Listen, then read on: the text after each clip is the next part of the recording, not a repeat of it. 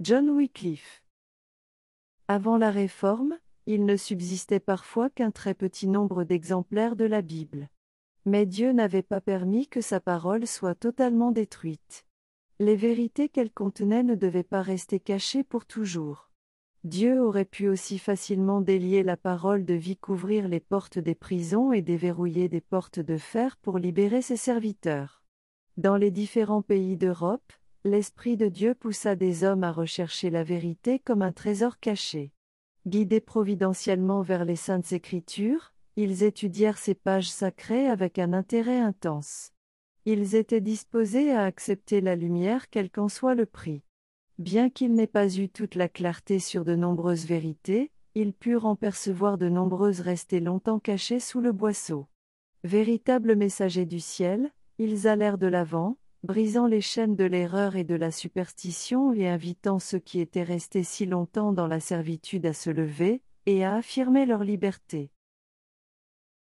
À part chez les Vaudois, la parole de Dieu avait été, pendant des siècles, enfermée dans des langues connues seulement des érudits. Le moment était venu pour elle d'être traduite et donnée aux gens du peuple de différents pays dans leur langue maternelle. Le monde avait dépassé leur minuit. L'obscurité touchait à sa fin, et, dans de nombreux pays, apparurent les signes de l'aurore qui approchait. C'est en Angleterre qu'au XIVe siècle apparut l'étoile du matin de la Réforme. John Wycliffe fut le héros de la Réforme, non seulement pour l'Angleterre, mais pour la chrétienté tout entière. La vigoureuse protestation contre Rome, que Dieu lui permit d'exprimer, ne devait jamais être réduite au silence. Cette protestation inaugura la lutte qui allait produire l'émancipation d'individus, d'églises et de nations. Bien qu'ayant reçu une éducation libérale, Wycliffe considérait que le commencement de la sagesse, c'est la crainte du Seigneur. Il se fit remarquer pendant ses études pour sa piété fervente autant que pour ses remarquables talents et sa solide érudition. Dans sa soif de connaissance, il chercha à s'initier à toutes les branches d'études. Il étudia la philosophie scolastique, le droit canon et le droit civil, spécialement celui de sa patrie. Dans ses travaux ultérieurs, la qualité de ses premières études devint apparente. Une connaissance approfondie de la philosophie spéculative de son époque lui permit de démasquer les erreurs de celle-ci, tandis que l'étude du droit national et du droit canon le préparait à s'engager dans le grand combat pour la liberté civile et religieuse. Capable de manier les armes tirées de la parole de Dieu, il avait acquis aussi la discipline intellectuelle des établissements d'enseignement et comprenait les tactiques de ses professeurs. La puissance de son génie, l'étendue et la rigueur de ses connaissances lui valurent le respect de ses amis comme de ses ennemis.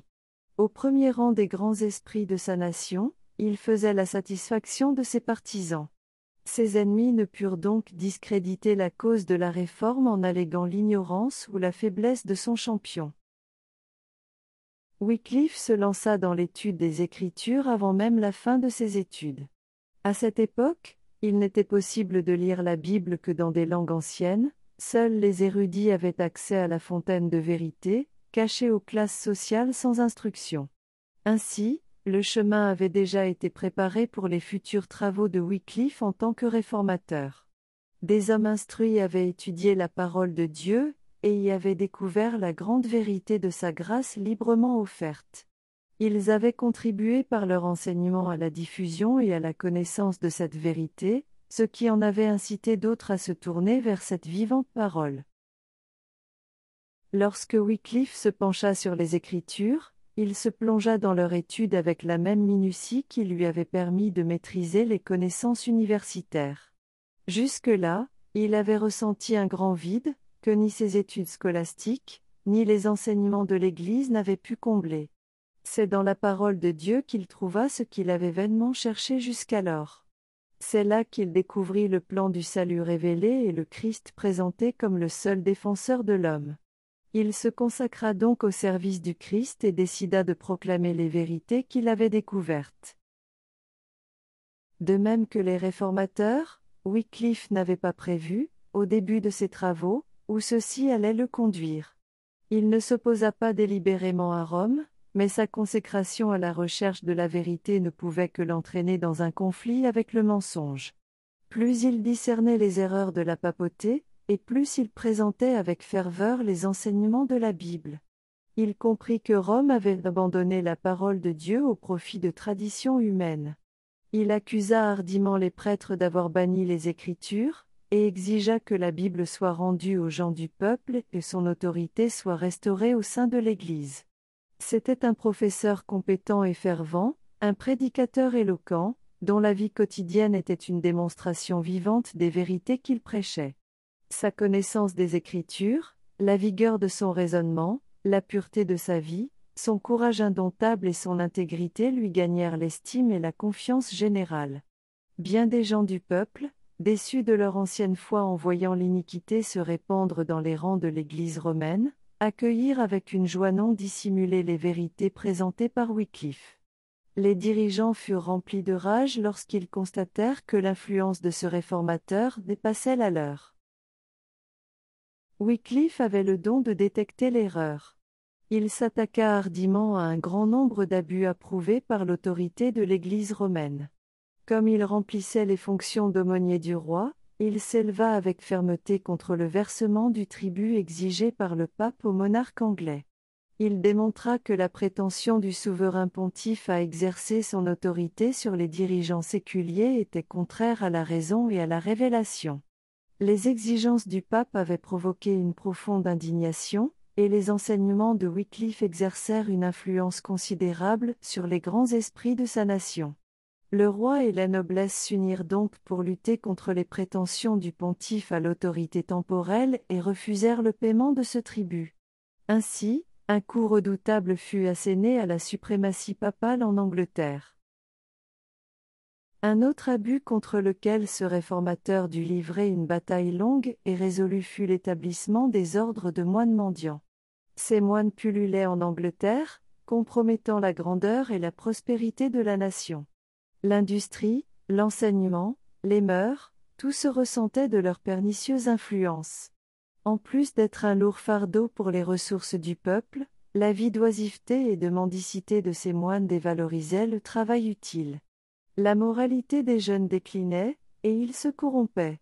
L'influence de ces moines amenait beaucoup à entrer au couvent pour se consacrer à la vie monastique, non seulement sans le consentement de leurs parents, mais même à leur insu et contre leur volonté. L'un des anciens pères de l'Église romaine, plaçant les exigences de la vie monastique au-dessus des obligations de l'amour et des devoirs filiaux, avait déclaré, Même si ton père se couche devant ta porte en pleurant et en se lamentant, et même si ta mère te montre le corps qui t'a porté et le sein qui t'a allaité, il vaut mieux les fouler aux pieds, et aller tout droit vers le Christ. Par cette monstrueuse inhumanité, comme Luther l'appela plus tard, qui rappelle davantage le loup et le tyran que le chrétien et l'homme, le cœur des enfants s'était endurci contre leurs parents. Ces dirigeants, comme les pharisiens d'autrefois, annulaient la parole de Dieu par la tradition. C'est ainsi que des foyers étaient abandonnés et que des parents étaient privés de la compagnie de leurs fils et de leurs filles. Les étudiants des universités eux-mêmes étaient induits en erreur par les attitudes fausses des moines et poussés à entrer dans les ordres. Beaucoup d'entre eux regrettaient cette décision quelque temps plus tard, prenant conscience qu'ils avaient brisé leur propre vie, et causé du chagrin à leurs parents.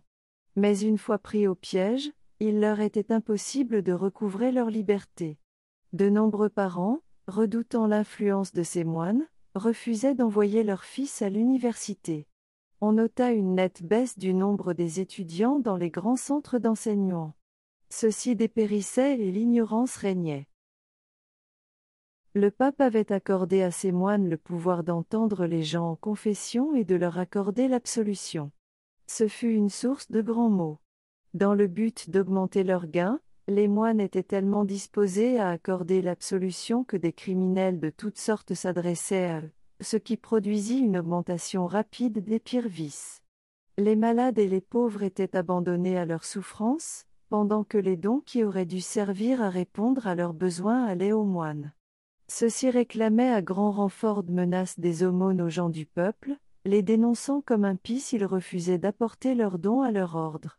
Malgré leurs vœux de pauvreté, la richesse des ecclésiastiques augmentait constamment.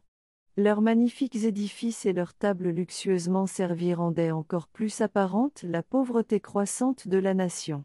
Tandis qu'ils passaient leur temps dans le luxe et les plaisirs, ils se faisaient remplacer dans leurs fonctions par des hommes ignorants, dont le talent se bornait à raconter des contes merveilleux, des légendes et des plaisanteries pour amuser les gens du peuple et les duper encore plus complètement.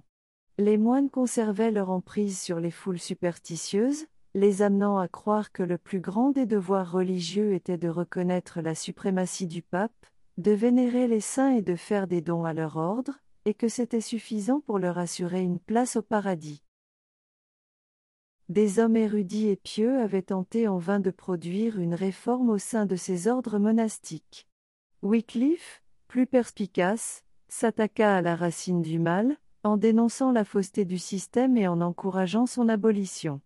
Cela suscita des polémiques et des enquêtes. Lorsque les moines parcoururent le pays en vendant les indulgences du pape, de nombreuses personnes commencèrent à mettre en doute la possibilité d'acheter le pardon à prix d'argent. Elle se demandait s'il n'était pas préférable de chercher le pardon auprès de Dieu plutôt qu'auprès du pontife de Rome. Un grand nombre d'entre elles étaient choquées par la rapacité des moines, dont la cupidité semblait insatiable. Les moines et les prêtres de Rome, disaient-ils, nous rongent comme un cancer. Il faut que Dieu nous en délivre, sinon le peuple périra. Pour dissimuler leur avidité, ces moines mendiants prétendaient suivre l'exemple du Sauveur, en déclarant que Jésus et ses disciples avaient vécu de la charité publique. Cette prétention se retourna contre eux, car elle amena de nombreuses personnes à rechercher elles-mêmes la vérité dans la Bible, ce qui n'était pas du tout le souhait de Rome. L'esprit de ces hommes se tourna vers la source de la vérité, que Rome cherchait à occulter. Wycliffe commença à écrire. Il publia des traités contre les moines, non dans l'intention d'entrer en conflit avec eux, mais plutôt pour orienter l'esprit du peuple vers les enseignements de la Bible et son auteur. Il déclara que le pape, ainsi que les prêtres ordinaires, n'avaient pas le pouvoir d'accorder l'absolution ou d'excommunier et que nul ne pouvait vraiment être excommunié à moins qu'il ait attiré sur lui la condamnation de Dieu.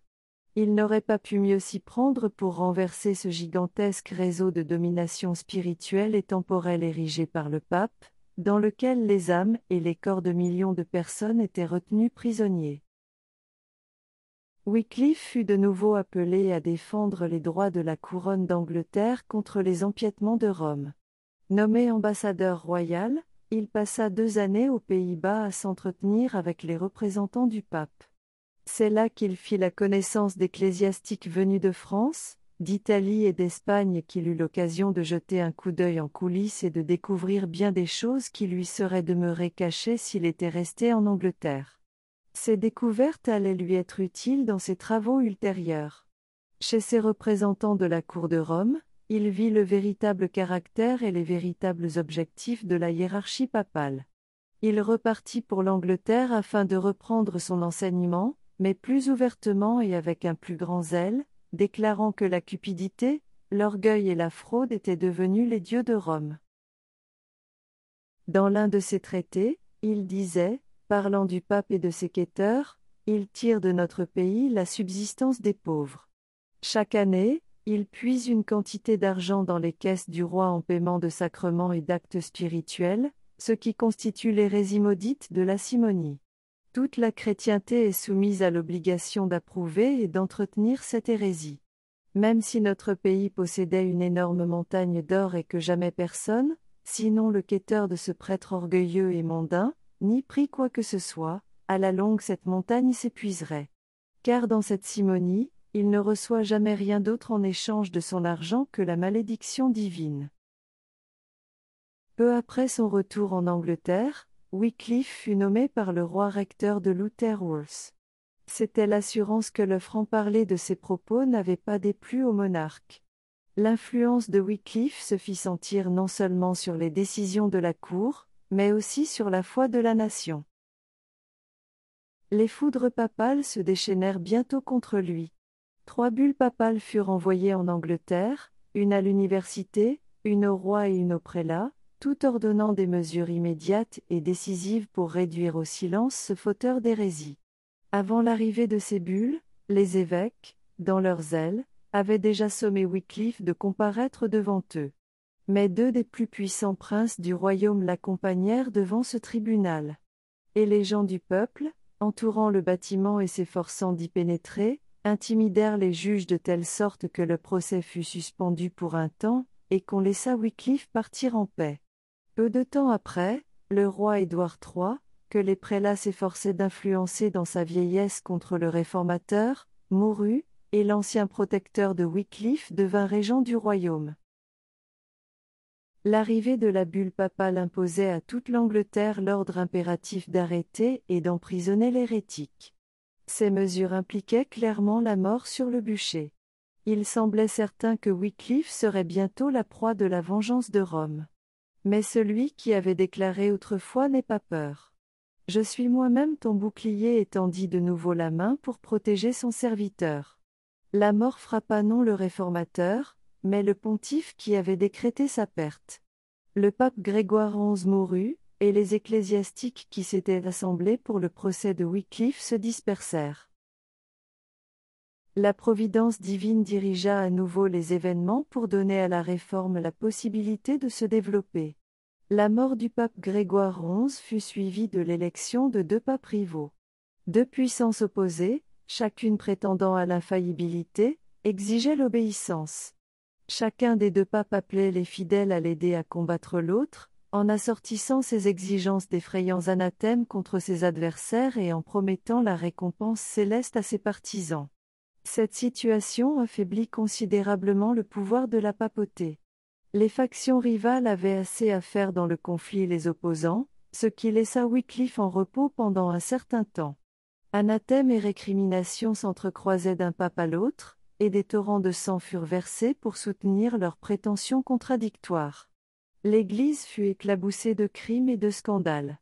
Pendant ce temps, le réformateur, dans la paisible retraite de sa paroisse de Luther-Urus, travaillait avec zèle à diriger les hommes non vers les papes rivaux, mais vers Jésus, le prince de paix.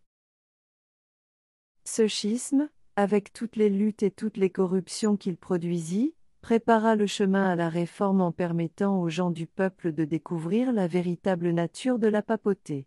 Dans un traité intitulé On the Schism of the Pope, le schisme des papes, Wycliffe invita le peuple à se demander si ces deux prêtres ne disaient pas la vérité en se condamnant l'un l'autre comme l'Antéchrist. Dieu, expliqua-t-il, ne tolère plus que l'ennemi règne en un seul de ses prêtres, mais, il a créé la division entre deux, pour que les hommes, au nom du Christ, puissent plus facilement les vaincre. Wycliffe, comme son maître, prêchait l'Évangile aux pauvres. Non content de répandre la lumière dans les humbles demeures de sa propre paroisse de Luther-Urus, il décida de la porter dans toutes les parties de l'Angleterre. Pour réaliser ce plan, il organisa un groupe de prédicateurs, simples et pieux, aimant la vérité et ne désirant rien tant que de la propager. Ces hommes allèrent partout, enseignant sur les places de marché, dans les rues des grandes villes et dans les chemins de campagne. Il recherchait les personnes âgées, les malades et les pauvres, et leur exposait la bonne nouvelle de la grâce de Dieu. En sa qualité de professeur de théologie à Oxford, Wycliffe prêchait la parole de Dieu dans les salles de cours de l'université. Il présentait si fidèlement la vérité à ses étudiants qu'on lui décerna le titre de docteur de l'Évangile. Mais la plus grande œuvre de sa vie allait être la traduction des Écritures en anglais. Dans un de ses ouvrages, On the Truth and Meaning of Scripture, La véracité et le sens des Écritures, il exprimait son intention de traduire la Bible, afin que tous en Angleterre puissent lire, dans leur langue maternelle, les œuvres merveilleuses de Dieu. Mais ses travaux furent soudain interrompus.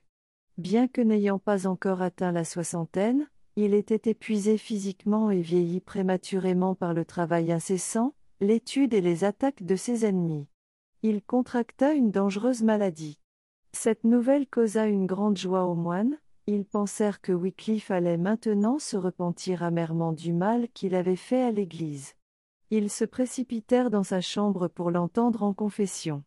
Des représentants des quatre ordres religieux, accompagné de quatre magistrats, s'assemblèrent autour de celui qu'ils croyaient mourant.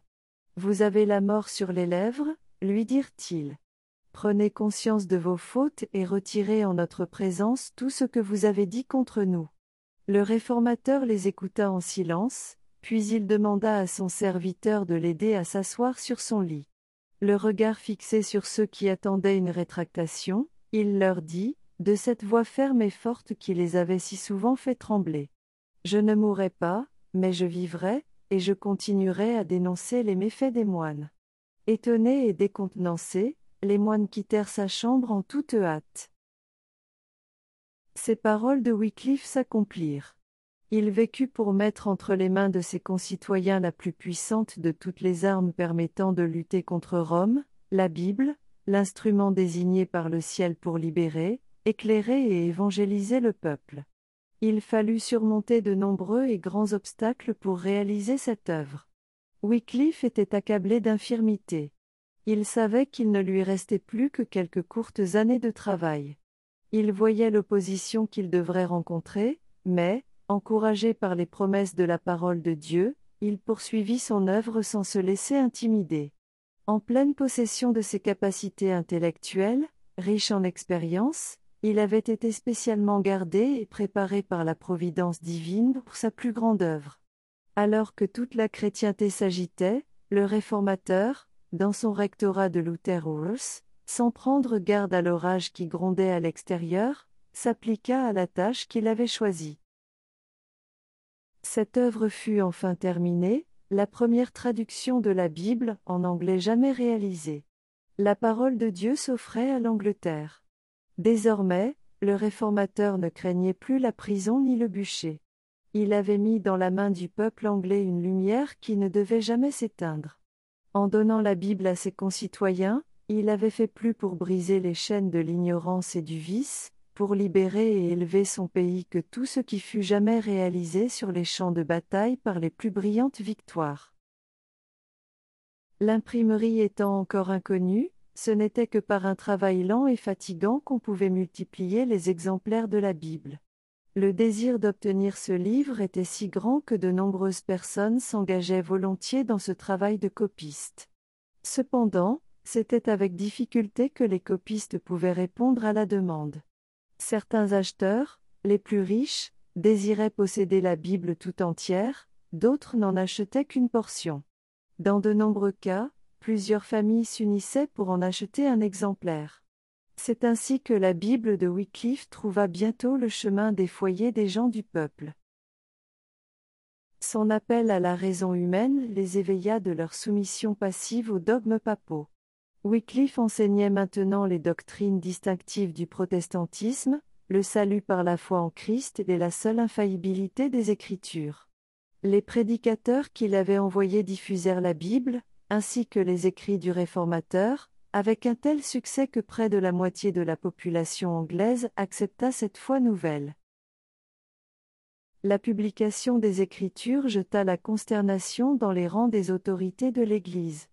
Celle-ci devait maintenant affronter une force plus puissante que celle de Wycliffe, contre laquelle leurs armes seraient pratiquement inutiles. Il n'existait à cette époque en Angleterre aucune loi interdisant la diffusion de la Bible, car celle-ci n'avait jamais été publiée dans la langue maternelle des gens du peuple. De telles lois furent, plus tard, promulguées et rigoureusement appliquées. En attendant, malgré les efforts des prêtres, il y eut, pendant un certain temps, la possibilité de diffuser la parole de Dieu. Les dirigeants papaux projetèrent à nouveau de réduire au silence la voix du réformateur. Celui-ci fut convoqué successivement devant trois tribunaux, mais en vain. Tout d'abord, un synode d'évêques déclara hérétique ses écrits. Gagnant à sa cause le jeune roi Richard II, ce synode obtint de lui un décret royal ordonnant l'emprisonnement de tous ceux qui professeraient les doctrines condamnées.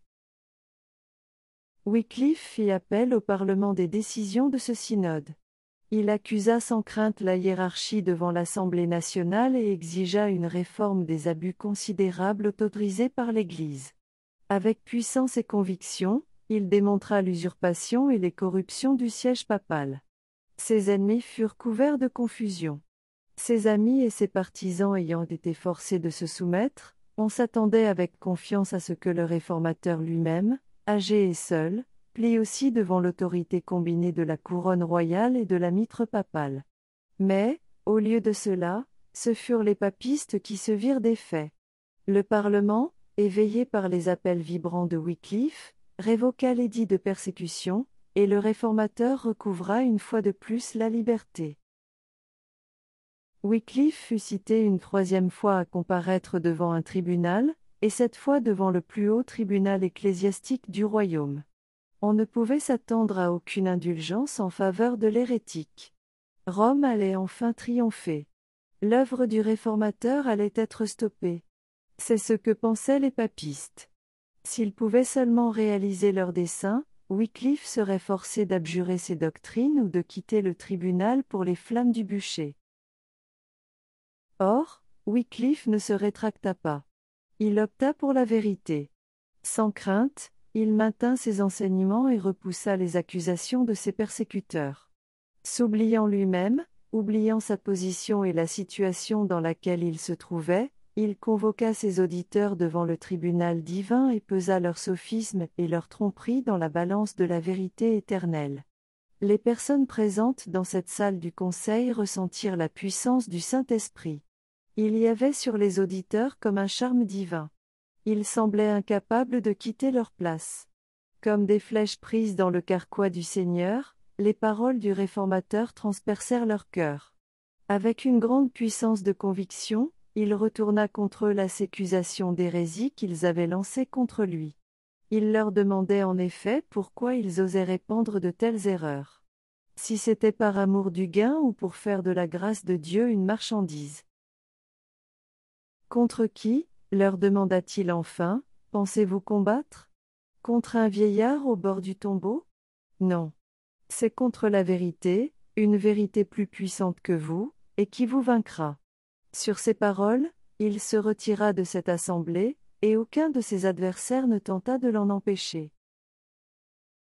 L'œuvre de Wycliffe était presque achevée. La bannière de la vérité, qu'il avait brandie pendant si longtemps, allait bientôt tomber de sa main. Cependant, il devait rendre témoignage à l'Évangile une fois de plus. Depuis la forteresse même du royaume de l'erreur, la vérité allait être proclamée. Wycliffe fut convoqué pour être jugé devant le tribunal papal à Rome, qui avait si souvent versé le sang des saints. Il n'était pas aveugle au danger qui le menaçait et aurait répondu à cette convocation si une attaque de paralysie ne l'avait mis dans l'incapacité d'entreprendre ce voyage. Mais, bien qu'il ne pût faire entendre sa voix à Rome, il décida de le faire par écrit. Depuis son rectorat, le réformateur écrivit donc au pape une lettre qui, malgré son ton respectueux et son esprit chrétien, constituait une réprimande cuisante contre la pompe et l'orgueil du siège papal. En vérité, je me réjouis, disait-il dans cette lettre, de pouvoir partager avec chaque homme la foi que je professe, et spécialement avec l'évêque de Rome. Cette foi étant, comme je le crois, raisonnable et véridique, celui-ci la confirmera volontiers, ou, si elle est erronée, la corrigera. Tout d'abord, je crois que l'évangile du Christ est le corps tout entier de la loi de Dieu, je reconnais et professe que l'évêque de Rome, étant le vicaire du Christ sur la terre, est le plus tenu, parmi tous les hommes, à observer cette loi de l'Évangile. Car la grandeur parmi les disciples du Christ ne consistait ni en dignité ni honneur de ce monde, mais à suivre fidèlement et exactement le Christ dans sa vie et dans son comportement, lui qui, au cours de son pèlerinage terrestre, a vécu dans une extrême pauvreté, détestant et rejetant toute autorité et tout honneur de ce monde. Aucun fidèle ne doit donc suivre ou bien le pape lui-même, ou bien n'importe quel saint homme, sinon sur les points sur lesquels ceux-ci ont imité le Seigneur Jésus-Christ. Car Pierre et les fils de Zébédée, en convoitant les honneurs de ce monde, contrairement à leur devoir de suivre les traces de Jésus, ont commis une faute. Par conséquent, on ne doit pas les suivre dans ces erreurs. Le pape doit laisser au pouvoir séculier toute la domination, et toutes les législations temporelles, et exhorter efficacement tout le clergé à agir de même. C'est là ce que fit le Christ, et en particulier ses apôtres. Par conséquent, si je me suis trompé sur n'importe lequel de ces points, je me soumettrai très humblement à la correction, et à la mort si nécessaire. Si je pouvais agir en personne selon ma volonté et mon désir, je me présenterais certainement devant l'évêque de Rome. Mais le Seigneur m'a visité pour me montrer le contraire, et m'a appris qu'il faut obéir à Dieu plutôt qu'à des humains. Il conclut ainsi, Prions notre Dieu d'éveiller le cœur de notre pape Urbain VI, comme il a commencé à le faire, afin que lui et son clergé puissent suivre notre Seigneur Jésus-Christ dans sa vie et dans son comportement. Et qu'il puisse enseigner les gens du peuple avec efficacité, afin qu'eux aussi puissent les suivre fidèlement dans la même voie. C'est ainsi que Wycliffe présenta au pape et à ses cardinaux la douceur et l'humilité du Christ, révélant, non seulement à ces hommes mais aussi à toute la chrétienté, le contraste existant entre ceux-ci et le maître dont ils se prétendaient les représentants. Wycliffe s'attendait à payer sa fidélité de sa vie. Le roi, le pape et les évêques étaient d'accord pour ordonner sa perte. Il semblait certain que, dans quelques mois tout au plus, il se retrouverait sur le bûcher. Mais son courage demeura inébranlable. Pourquoi parlez-vous de chercher au loin la couronne du martyr? disait-il. Prêchez l'évangile du Christ à ces hautains prélats, et vous ne manquerez pas de le subir. Quoi? Devrais-je vivre et rester silencieux? Jamais. Que le coup tombe. Je l'attends. Mais la providence de Dieu protégea une fois de plus son serviteur. L'homme qui s'était dressé hardiment pour défendre la vérité, au péril quotidien de sa vie, ne devait pas tomber victime de la haine de ses ennemis. Wycliffe n'avait jamais cherché à se protéger lui-même, le Seigneur avait été son protecteur. Maintenant, alors que ses ennemis se sentaient sûrs de leur proie, la main de Dieu le mit hors de leur atteinte. Dans son église de Lutherus, alors qu'il allait distribuer la communion, il tomba, frappé de paralysie, et mourut peu de temps après. C'est Dieu qui avait désigné Wycliffe pour accomplir son œuvre. Il avait mis dans sa bouche la parole de vérité et l'avait entouré de sa protection pour que cette parole puisse atteindre les gens du peuple. Il avait protégé sa vie et prolongé ses travaux jusqu'à ce que fussent posées les fondations de la grande œuvre de la Réforme. Wycliffe avait brisé les ténèbres du Moyen Âge. Il n'était apparu personne avant lui dont les travaux lui auraient permis de formuler son système de réforme. Suscité comme Jean-Baptiste pour accomplir une mission particulière, il fut le héros d'une ère nouvelle. Cependant, le système de vérité qu'il présenta possédait une unité et une plénitude que les réformateurs qui le suivirent ne dépassèrent jamais, et que certains n'atteignirent pas, même un siècle plus tard. Il avait posé les fondations si largement et si profondément, la charpente si fermement et avec tant de vérité que ceux qui vinrent après lui n'eurent pas besoin de les reconstruire. Le grand mouvement inauguré par Wycliffe, qui allait libérer les consciences et les esprits, ainsi que les nations si longtemps enchaînées au char triomphal de Rome, avait trouvé sa source dans la Bible. Elle est aussi la source de ce flot de bénédictions qui, comme l'eau de la vie, allait couler au travers des siècles à venir. Avec une foi absolue, Wycliffe avait accepté les saintes écritures comme révélation inspirée de la volonté de Dieu et normes suffisantes de conduite et de foi. On lui avait appris à considérer l'Église de Rome comme l'autorité divine et infaillible et à accepter avec révérence, sans poser de questions, des enseignements et des coutumes datant d'un millénaire. Mais il s'en était détourné pour écouter la sainte parole de Dieu. Telle était l'autorité qu'il exhortait les gens du peuple à reconnaître. Il déclarait que la véritable autorité était non l'Église parlant par la bouche du pape, mais la voix de Dieu parlant au travers de sa parole. Il enseignait que la Bible est une révélation parfaite de la volonté de Dieu, que le Saint-Esprit en est le seul interprète et que chaque homme, grâce à une étude des principes qui s'y trouvent, doit trouver par lui-même quel est son devoir. C'est ainsi qu'il détournait l'esprit des hommes du pape et de l'Église de Rome pour le ramener vers la parole de Dieu. Wycliffe fut l'un des plus grands réformateurs. Peu de ses successeurs l'égalèrent en puissance intellectuelle, en clarté de pensée, en fermeté dans son souci de maintenir la vérité et en audace pour la défendre. La pureté de sa vie, son zèle infatigable pour l'étude et pour le travail, une intégrité incorruptible, un amour semblable à celui du Christ et la fidélité dans son ministère caractérisèrent le premier des réformateurs, malgré l'obscurantisme et la corruption morale du siècle dans lequel il parut. Le caractère de Wycliffe est un témoignage vivant de la puissance éducatrice et transformatrice des saintes écritures. C'est la Bible qui fit de lui ce qu'il fut. L'effort pour saisir les grandes vérités de la révélation communique une fraîcheur et une vigueur nouvelles à toutes les facultés. Il élargit l'esprit, aiguise les facultés de perception et mûrit le jugement.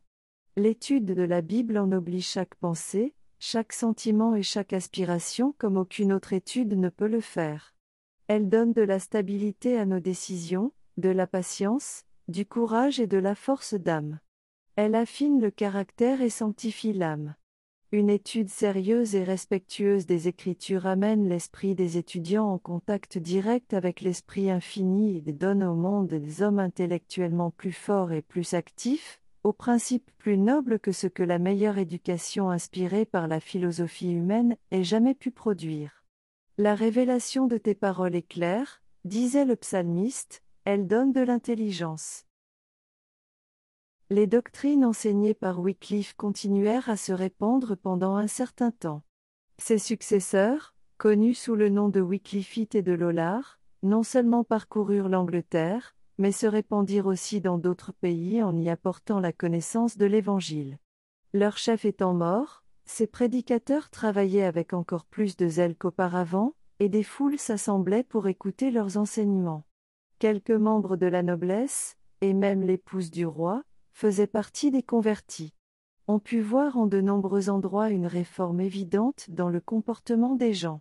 On retira des lieux de culte les symboles idolâtres de l'Église romaine.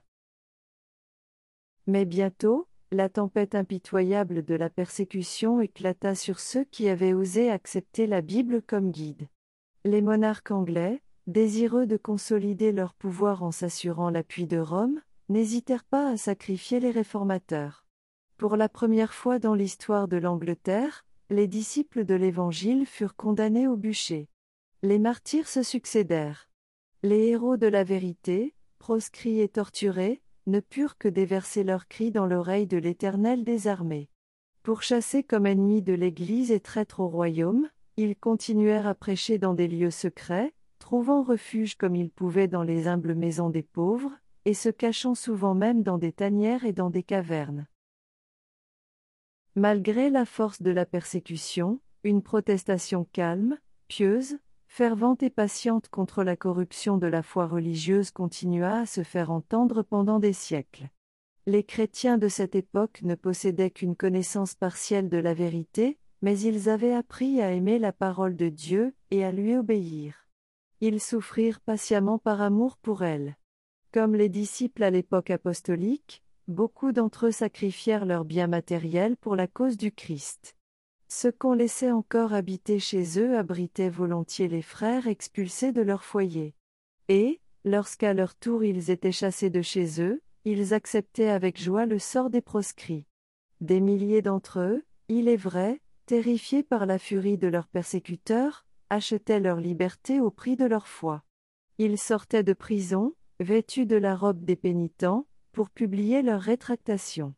Cependant beaucoup, aussi bien des membres de la noblesse que des personnes d'humble condition, rendaient un témoignage hardi à la vérité dans leurs cachots, dans les tours de Lollard, au milieu des supplices et des flammes du bûcher, heureux d'être jugés dignes de connaître la communion de ses souffrances.